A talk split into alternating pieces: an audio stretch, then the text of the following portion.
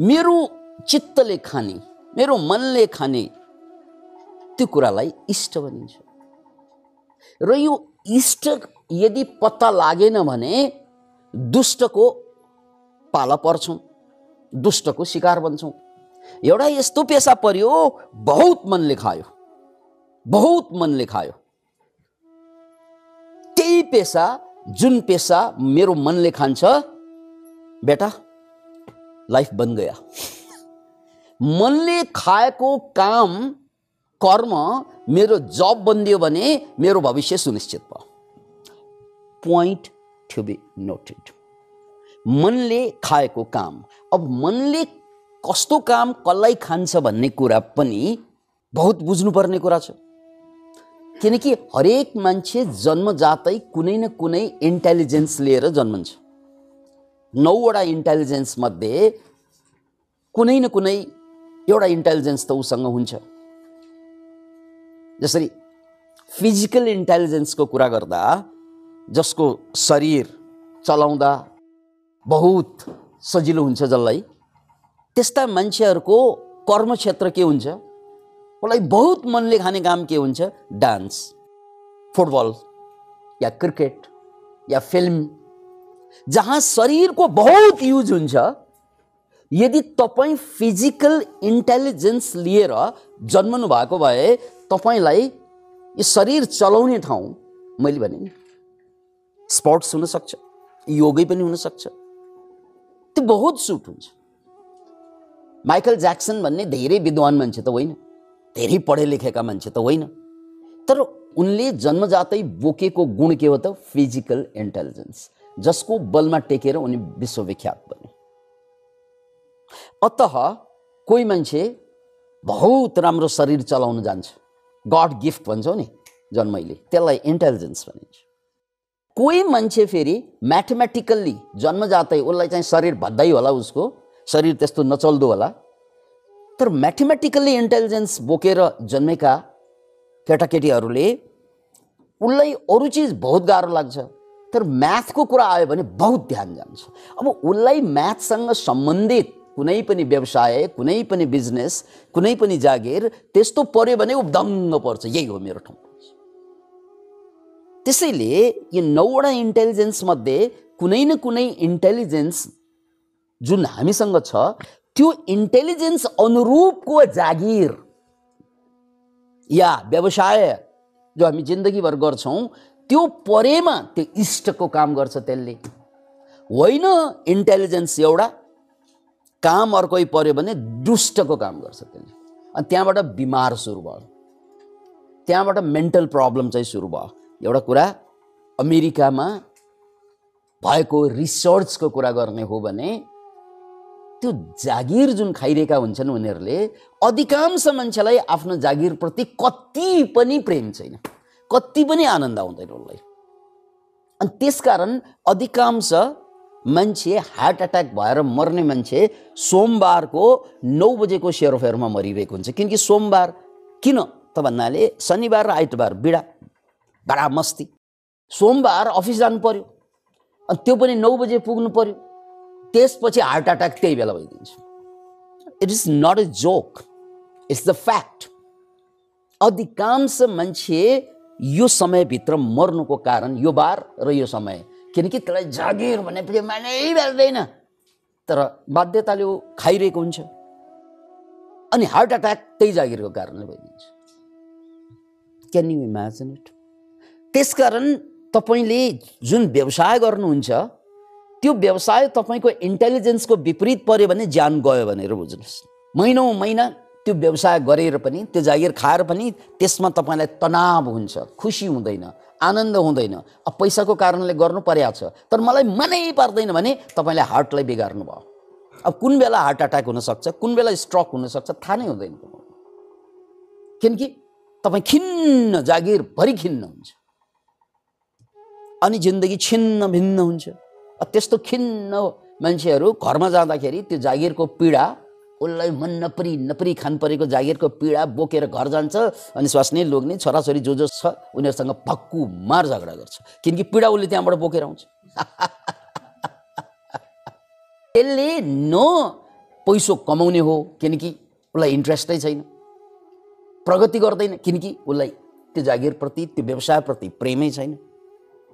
र घरमा खुसी बाँड्नलाई त घरको परिवारसँग त खुसी साथ बस्नको लागि नै बिहे गरेको होला सन्तान जन्माएको होला तर तिनीहरूसँग खुसी साट्नको लागि खुसी त हुनु पऱ्यो नि मनमा।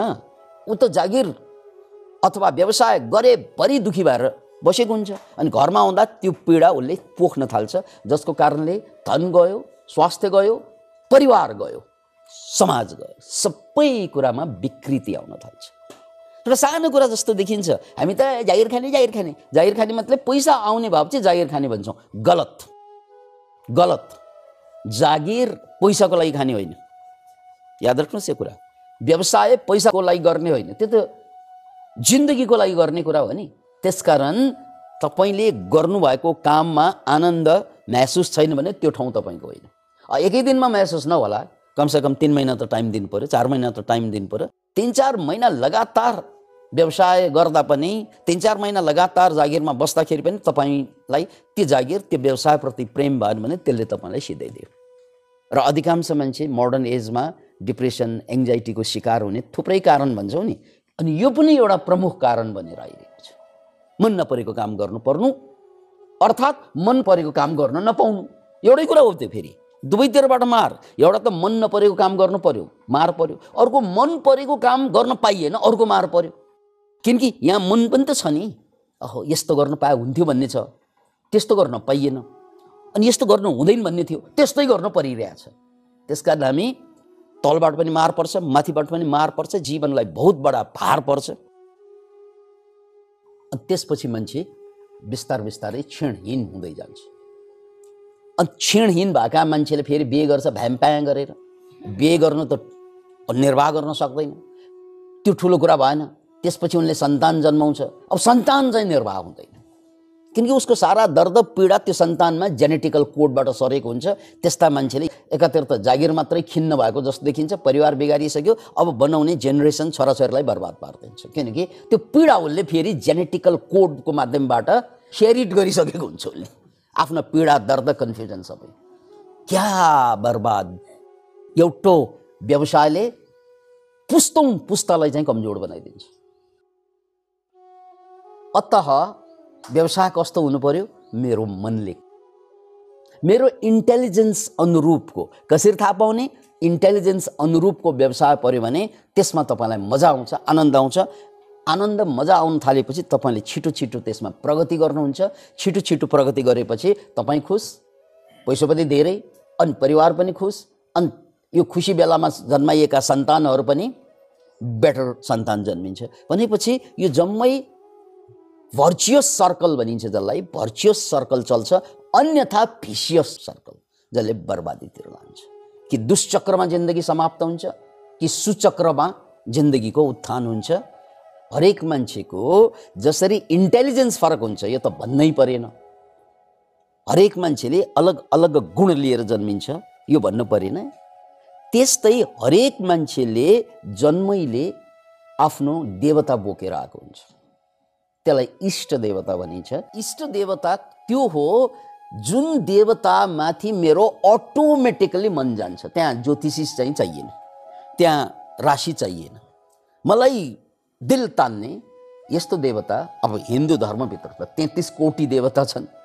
त्यसमध्ये जहाँ मेरो मन सहजै लाग्छ त्यो पनि इष्ट देवता हो र यही इष्ट देवतालाई उपासना गर्ने हो यही इष्ट देवतालाई पूजा गर्ने हो प्रार्थना गर्ने हो यसबाट छिटो छिटो काम बन्दै जान्छ भन्ने अवधारणा इष्ट देवताको अवधारणा यो ज्योतिषीय शास्त्रीय कुरा गऱ्यौँ पतञ्जलीको एप्रोच फरक छ स्वाध्यायात इष्ट देवता सम्प्रयोग स्वाध्याय गर्दै जाँदा स्वाध्यायमा डुब्दै जाँदा इष्ट देवता आफै प्रकट हुन्छ। इष्ट देवताको बोध हुन्छ अथवा इष्ट देवताको कृपा तपाईँमाथि बर्सिन थाल्छ। स्वाध्यायात इष्ट देवता सम्प्रयोग। पहिलो कुरा त स्वाध्याय भन्ने कुरा। त्यसको पनि दुईवटा अर्थ। एउटा आफैले जुन अध्ययन गर्छौँ शास्त्रीय कुराहरू त्यो अध्ययन गर्दै जानु पनि स्वाध्याय हो। र अर्को कुरा आफ्नो मनलाई आफ्नो चित्तलाई बोधपूर्वक जान्नु बुझ्नु अध्ययन गर्नु पनि स्वाध्याय हो। यसरी दुई किसिमबाट स्वाध्यायको एप्रोच हुन्छ। अनि यो स्वाध्यायमा डुब्दै गएपछि एक दिन तपाईँलाई इष्ट देवता प्राप्त हुन्छ भन्ने यहाँ जुन कुरो छ त्यसलाई व्यवहारमा उतार्ने गरी चाहिँ प्रयोग गर्ने हो भने यसको प्रयोग कस्तो हुन्छ? तपाईँले साधना गर्दै जाँदा स्वाध्याय गर्दै जाँदा आफूभित्र छिर्दै जाँदा एउटा बोध एउटा बोध एउटा छनक्य आउँछ तपाईँ एक्लो हुनुहुन्न। यो फिजिकल हाम्रो जस्तो बडी नभएका कन्सियसनेस पनि छन् त्यस्ता प्राणीहरू पनि छन् जसलाई देवता भनिन्छ। याद राख्नुहोस् देवता भनेको त्यो इन्टाइटी त्यो विश्वको निर्माता होइन फेरि। सृष्टिकर्ताको कुरा होइन देवता र ईश्वरमा फरक मानिन्छ। त्यसैले यहाँ देवताको कुरा गर्दैछौँ। हामी बाहेक पनि जसरी हाम्रो फिजिकल बडी छ रोबोट आयो भने उसको चाहिँ मेटल बडी हुन्छ। हाम्रो फिजिकल बडी छ त्यस्तै बडी फरक के त लाइट बडी जसको लाइट बडी हुन्छ त्यस्तो लाइट बडी भएको अस्तित्व पनि छ ब्रह्माण्डमा। त्यो अस्तित्वलाई नै देवता भनिएको त्यो पनि एनर्जीको फर्ममा बुझ्न सकिन्छ हामीले लाइट भनेको एनर्जी नै हो। र त्यो हिन्दूहरूले आफ्नो किसिमले नाम दिएको हुन्छ उनीहरूलाई व्याख्या। आखिर शक्तिको नाम हो। क्रिस्चियन परम्परामा ज्युज परम्परामा या ग्रिक मेथोलोजीमा विभिन्न देवी देवताका नाम छन् नि। यो जम्मै त्यही कस्मिक एउटा पावर छ। त्यो पावरलाई सङ्केत गर्नको लागि उनीहरूले विभिन्न नाम दिन्छन् देवताको रूपमा। अनि त्यो कस्मिक पावरलाई चाहिँ कन्ट्रोल गर्न सकिन्छ या आफ्नो बसमा पार्न सकिन्छ। त्यसकारण देवताको उपासना गरिन्छ। त्यो ग्रिक मेथोलोजीमा पनि छ त्यो हिन्दू माइथोलोजीमा पनि छ त्यो अरू परम्परामा पनि हुन्छ। कति परम्परामा देवता भनिँदैन यानि जिन्नलाई बसमा राख्नु भन्छ। जिन्न भनेको भूत हो। भूत पनि पावर हो। कतिले साधना गर्दा गर्दा भूतलाई आफ्नो कन्ट्रोलमा राख्छ। याद राख्नुहोस्। प्रेतलाई पिसाचलाई आफ्नो कन्ट्रोलमा राख्छ। तान्त्रिक साधना भनेको त्यही हो। साधना गर्दा गर्दा त्यो पावर त्यो नेगेटिभ पावरलाई आफ्नो कन्ट्रोलमा ट्याक्क राख्यो भने त्यो नेगेटिभ पावरबाट ट्याक ट्याक ट्याक आफ्नो काम बनाउन सक्छ। यो धामी यो झाँक्री यो तान्त्रिक यो मान्त्रिक धेरै सुन्छौँ हामी समाजमा। उनीहरूले पनि एउटा पावरलाई कन्ट्रोलमा राख्छ। त्यो पावरलाई साइन्सले पनि पावरलाई कन्ट्रोलमा राख्ने हो। त्यो साइन्सले पावरलाई कन्ट्रोलमा राख्ने पावर भनेको बाहिरको पावर भयो हो? साइकोलोजिकलसँग त्यसको कुनै लिङ्क छैन। जस्तै अब न्युक्लियर पावर भन्यो त्यो पनि पावर हो। साइन्सले त्यसलाई कन्ट्रोलमा राख्यो नि। अहिले न्युक्लियर बम जो जोसँग जुन जुन देशसँग छ त्यो देशलाई हामीले शक्तिशाली देश मान्छौँ नि। किनकि उनीसँग न्युक्लियर पावर कन्ट्रोलमा छ होइन त? त्यही कारणले गर्दा देश बलियो हुन्छ। देश अहिले रसिया कोहीसँग नडराउनुको कारण त्यही न्युक्लियर पावर उसको कब्जामा छ। राइट अब न्युक्लियर पावर त संसारमा जताततै पनि छ नेपालमा पनि हुन्छ जहाँ पनि हुन्छ न्युक्लियर पावर त्यसलाई कन्ट्रोलमा मात्रै राख्नलाई मेकानिजम चाहियो त्यो हामीसँग छैन। यसलाई फेरि पनि बुझ्नुहोस् न्युक्लियर पावर भनेको अहिले भौतिक रूपमा सबभन्दा ठुलो पावर त्यही भयो न्युक्लियर पावर त्यो न्युक्लियर पावर हामी सबैसँग छ। यानि हाम्रो सबै देशमा न्युक्लियर पावर चाहिँ छ। तर त्यो पावरलाई कन्ट्रोलमा राख्ने चाहिँ सिस्टम हामीसँग छैन। त्यसकारण हामीले न्युक्लियर पावरको कुनै युजमा ल्याउनै सकेनौँ। किन ल्याउन सकेनौँ भने त्यो हाम्रो कन्ट्रोलमा भएन। किनकि हामी कहाँ वैज्ञानिकहरू छैनौँ। अब इन्डिया धरीले चाइना धरीले पाकिस्तान धरीले त्यो न्युक्लियर पावरलाई आफ्नो कब्जामा राखे यो न्युक्लियर पावरको कुरामा। र जुन जुन देश न्युक्लियर पावर सम्पन्न छन् उनीहरू शक्तिशाली देश भयो।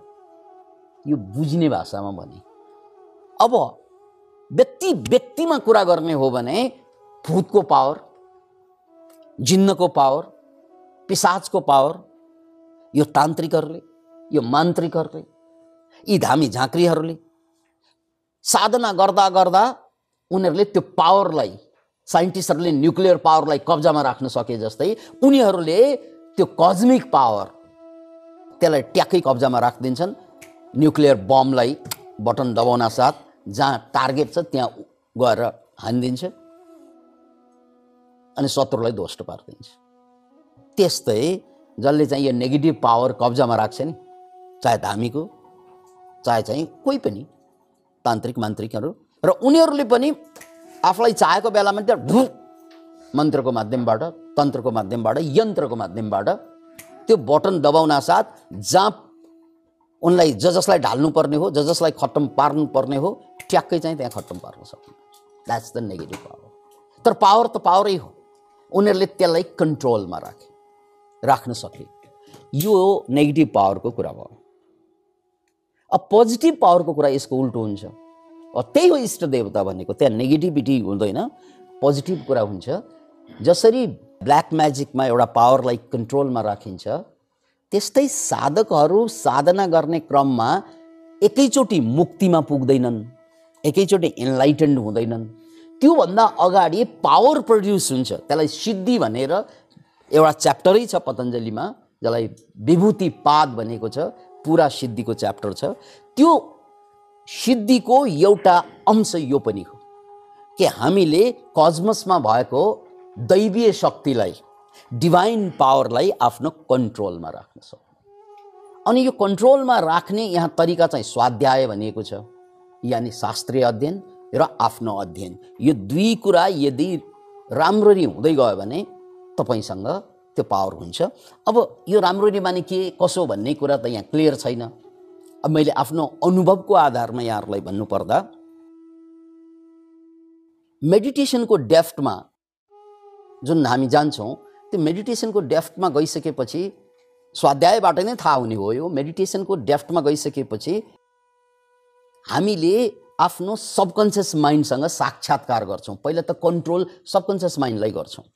र सबकन्सियस माइन्ड भनेको कन्सियस माइन्डभन्दा पाँच हजार गुणा बढी शक्तिशाली। त्यो पावरसँग हाम्रो परिचय हुन्छ। योभन्दा पहिला हुँदैन जसरी ध्यान बस्दा कम्पन आउनु ध्यान बस्दा रङ्ग बिरङ्ग देख्नु ध्यान बस्दा विभिन्न चित्रहरू देख्नु भनेको सबकन्सियस माइन्डमा अब तपाईँको कन्ट्रोल आउँदै गयो। त्योभन्दा अगाडि यो सबकन्सियस माइन्डले तपाईँलाई बर्बाद गरिरहेको हुन्छ पीडामा दर्दमा दुःखमा नेगेटिभ कुरामा तपाईँलाई सिधाइदिएको हुन्छ सबकन्सियस माइन्डले। तर जब साधना गर्दै जान्छ त्यो दुष्टको रूपमा प्रयोग भएको पावर सबकन्सियस माइन्डको पावर अब तपाईँले पोजिटिभ रूपमा प्रयोग गर्न सक्ने ताकत आउँछ तपाईँमा। त्यही पावर। मेडिटेसनको माध्यमबाट। अनि पछि ओहो सबभन्दा ठुलो कुरा त सबकन्सियस माइन्ड पो रहेछ कन्सियस माइन्डभन्दा। बुद्धिभन्दा पाँच हजार गुणा बढी शक्तिशाली। अब त्यसो भए मेरो लागि इष्ट देवता को हो? मलाई जिन्दगीभर सहयोग गर्ने पावर के हो? अब विभिन्न परम्परामा विभिन्न नाम हुन्छ त्यसको कसैले एन्जेल्स भनिन्छ हो? त्यो दिव्य चेतनाहरू एन्जेल्सको रूपमा देवदूतको रूपमा पनि नाम लिन्छ। कसैले देवताकै रूपमा नाम लिन्छ। तर जे होस् मेरो गाइडिङ डिभाइन पावर के हो? यो सोध्न मिल्छ। अनि सबकन्सियस माइन्डलाई कन्सियस माइन्डले भन्दैन त्यो। सबकन्सियस माइन्डलाई अवचेतन मनलाई सोध्ने हो। सोधिसकेपछि त्यो अवचेतन मनले तपाईँलाई जवाफ दिन्छ। प्रकट गरिदिन्छ तिम्रो चाहिँ गाइडिङ पावर यो र एकचोटि त्यो मेरो गाइडिङ पावर यो हो भनेर थाहा पाइसकेपछि त्यसपछि तपाईँलाई जब जब आवश्यकता हुन्छ मैले ठ्याक्कै कल्पना गर्न साथ चाहिँ त्यो गाइडिङ फोर्सले मलाई कनेक्ट गरिदिन्छ।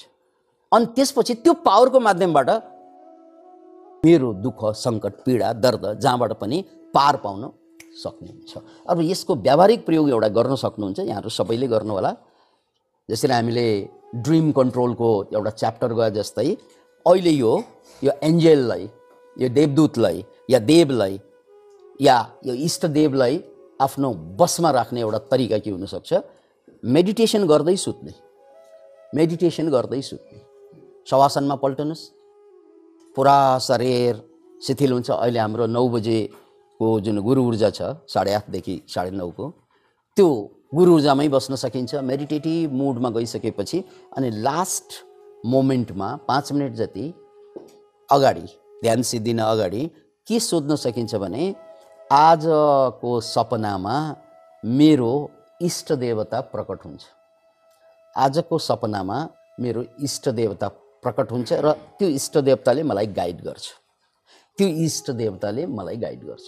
यसरी तपाईँले तिन महिना यो फेरि साधनाको कुरा हो यो तिन मिनटमा आउँदैन। यो कुरा याद राख्नुहोस्।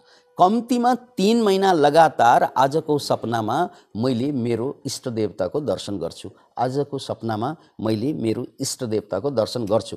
भन्दै भन्दै निद्रा लाग्यो भने अनि यो तिन महिनाभित्र तपाईँलाई पटक पटक इष्ट देवताले सङ्केत दिन थाल्छ। कोही कोही बेला राति तपाईँको आँखा खुल्छ तिन बजेमा दुई बजेमा त्यो बेला पनि सङ्केत आइरहेको हुन्छ। अक्सर सङ्केत आउने टाइम तिन बजेतिर हुन्छ। याद राख्नुहोस् यो कुरा। तिन बजे दुईदेखि तिन बजेभित्र त्यो सङ्केत आइरहेको हुन्छ। अनि तपाईँलाई थाहा हुन्छ ओहो मेरो इष्ट देवता त यो हो।